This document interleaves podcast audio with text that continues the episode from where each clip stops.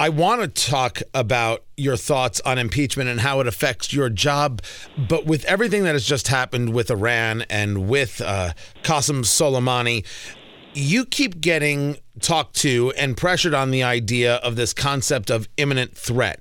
Um, yeah. That very concept, is that what moved us to the killing of Soleimani? Or was this, as has been reported, a plan that this is somebody who clearly wasn't allowed to be around if Americans were going to have security, whether they be civilians or members of the military? Yeah, Tony, thanks for the question. Uh, there were imminent plans Qasem Soleimani was working on. He traveled to Damascus, he traveled to Beirut, and then on to Baghdad, working to develop something that they believed was big. We don't know precisely the time. We don't know precisely the date. We've been criticized saying, well, how can it be imminent? Well, we don't know the minute. We don't know the second, and we don't know which square block. Um, but we knew for sure that this man, who had executed many plans of this kind before, was actively plotting against Americans. So the the idea that somehow there was not an imminent risk is fundamentally false. Second, uh, Qasem Soleimani in his own right. Uh, I've, I've now had dozens of people uh, reach out to me since the strike on Soleimani and say my soldiers, my friends, were killed by Qasem Soleimani. We know the number amounts to several hundred Americans that he was directly responsible for their deaths. Moreover, he was also responsible for the deaths of hundreds of thousands of people in Syria. He was also responsible for what took place inside the Islamic Republic of Iran. You watch the Iranian people today, uh, they understand that Soleimani was bad for them. He had killed hundreds of people inside of Iran who were just peacefully protesting. This was Qasem Soleimani. The fact that he's no longer on the planet makes Iran safer, it makes the world safer, and I think the president's decision was absolutely the right one.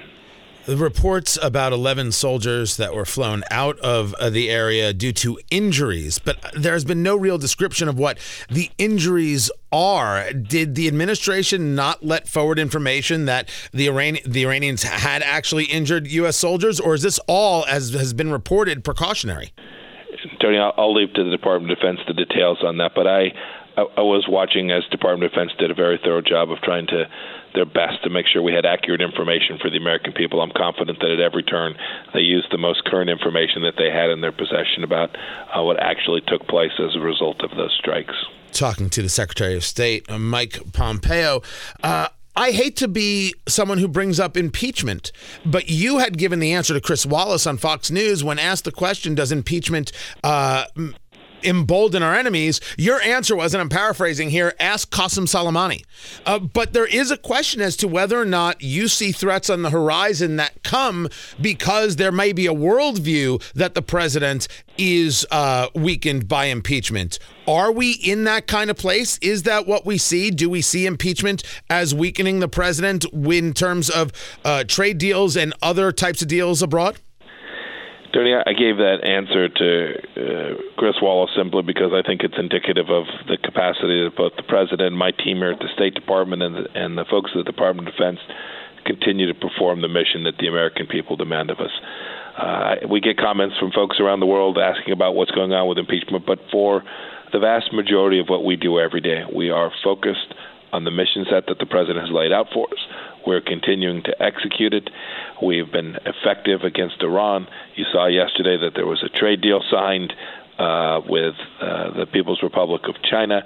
We've got the Senate to pass the USMCA. Uh, American security policy continues to work, it continues to function, and the noise and the sounds emanating from Washington, D.C. will not be permitted to impact that in a way that increases the risk to the American people is the announcement out of Russia, Vladimir Putin announcing this change he wants to make to government, leading to the resignation of the government of uh, Dmitry Medvedev uh, and others. Is that seen as problematic uh, to our future relationship with Russia or to Russia's future relationship with China? You know, my, my, take is this: uh, we'll have to evaluate how this all plays out. Uh, from our perspective, uh, we have relationships with countries. So in this case, it's the United States' relationship with Russia. And so they'll present their government to us in the form that they choose, and we'll continue to make sure that we do the things we need to do. Uh, an example So uh, last year, we made very clear that because of the Russian violations of the Inter- Intermediate Nuclear Forces Treaty, it no longer made sense to be part of it. We responded in that way. When uh, the people of Ukraine needed defensive weapon systems, we provided them. The previous administration refused to do so. So our actions with respect to Russia uh, aren't likely to change as a result of some shuffling that takes place in the Russian government. But we would agree that the shuffling is about Vladimir Putin trying to make himself president for life, a la Xi Jinping. It certainly looks like this is an effort by uh, Vladimir Putin to ensure that he has continued control after his current term ends in 2024. But only time will tell for sure exactly what this uh, set of changes, this shakeup portends.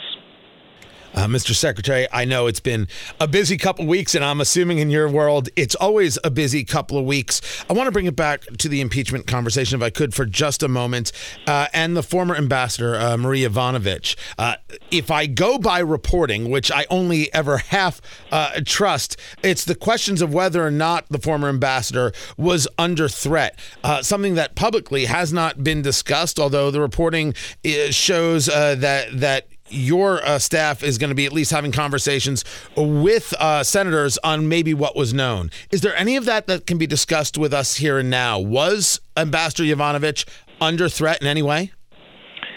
I can't say much about uh, the the work that's been done, uh, other than to say it is always the case at the Department of State that we do everything we can to ensure that our officers, not only our ambassadors, but our entire team has the security level that's appropriate. We do our best to make sure that uh, no harm will come to anyone, whether that was what was going on in our embassy in Baghdad last week or the work that was going on in Kiev uh, up and through the spring of last year when Ambassador Yovanovitch was there, and in our uh, embassy in Kiev even today.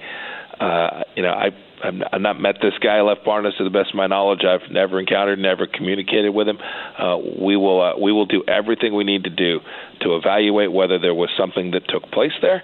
Uh, I, I, I suspect that much of what's been reported will ultimately prove wrong, uh, but our obligation, my obligation as Secretary of State, is to make sure uh, that we evaluate, investigate uh, any time there's someone who posits that there may have been a risk to one of our officers.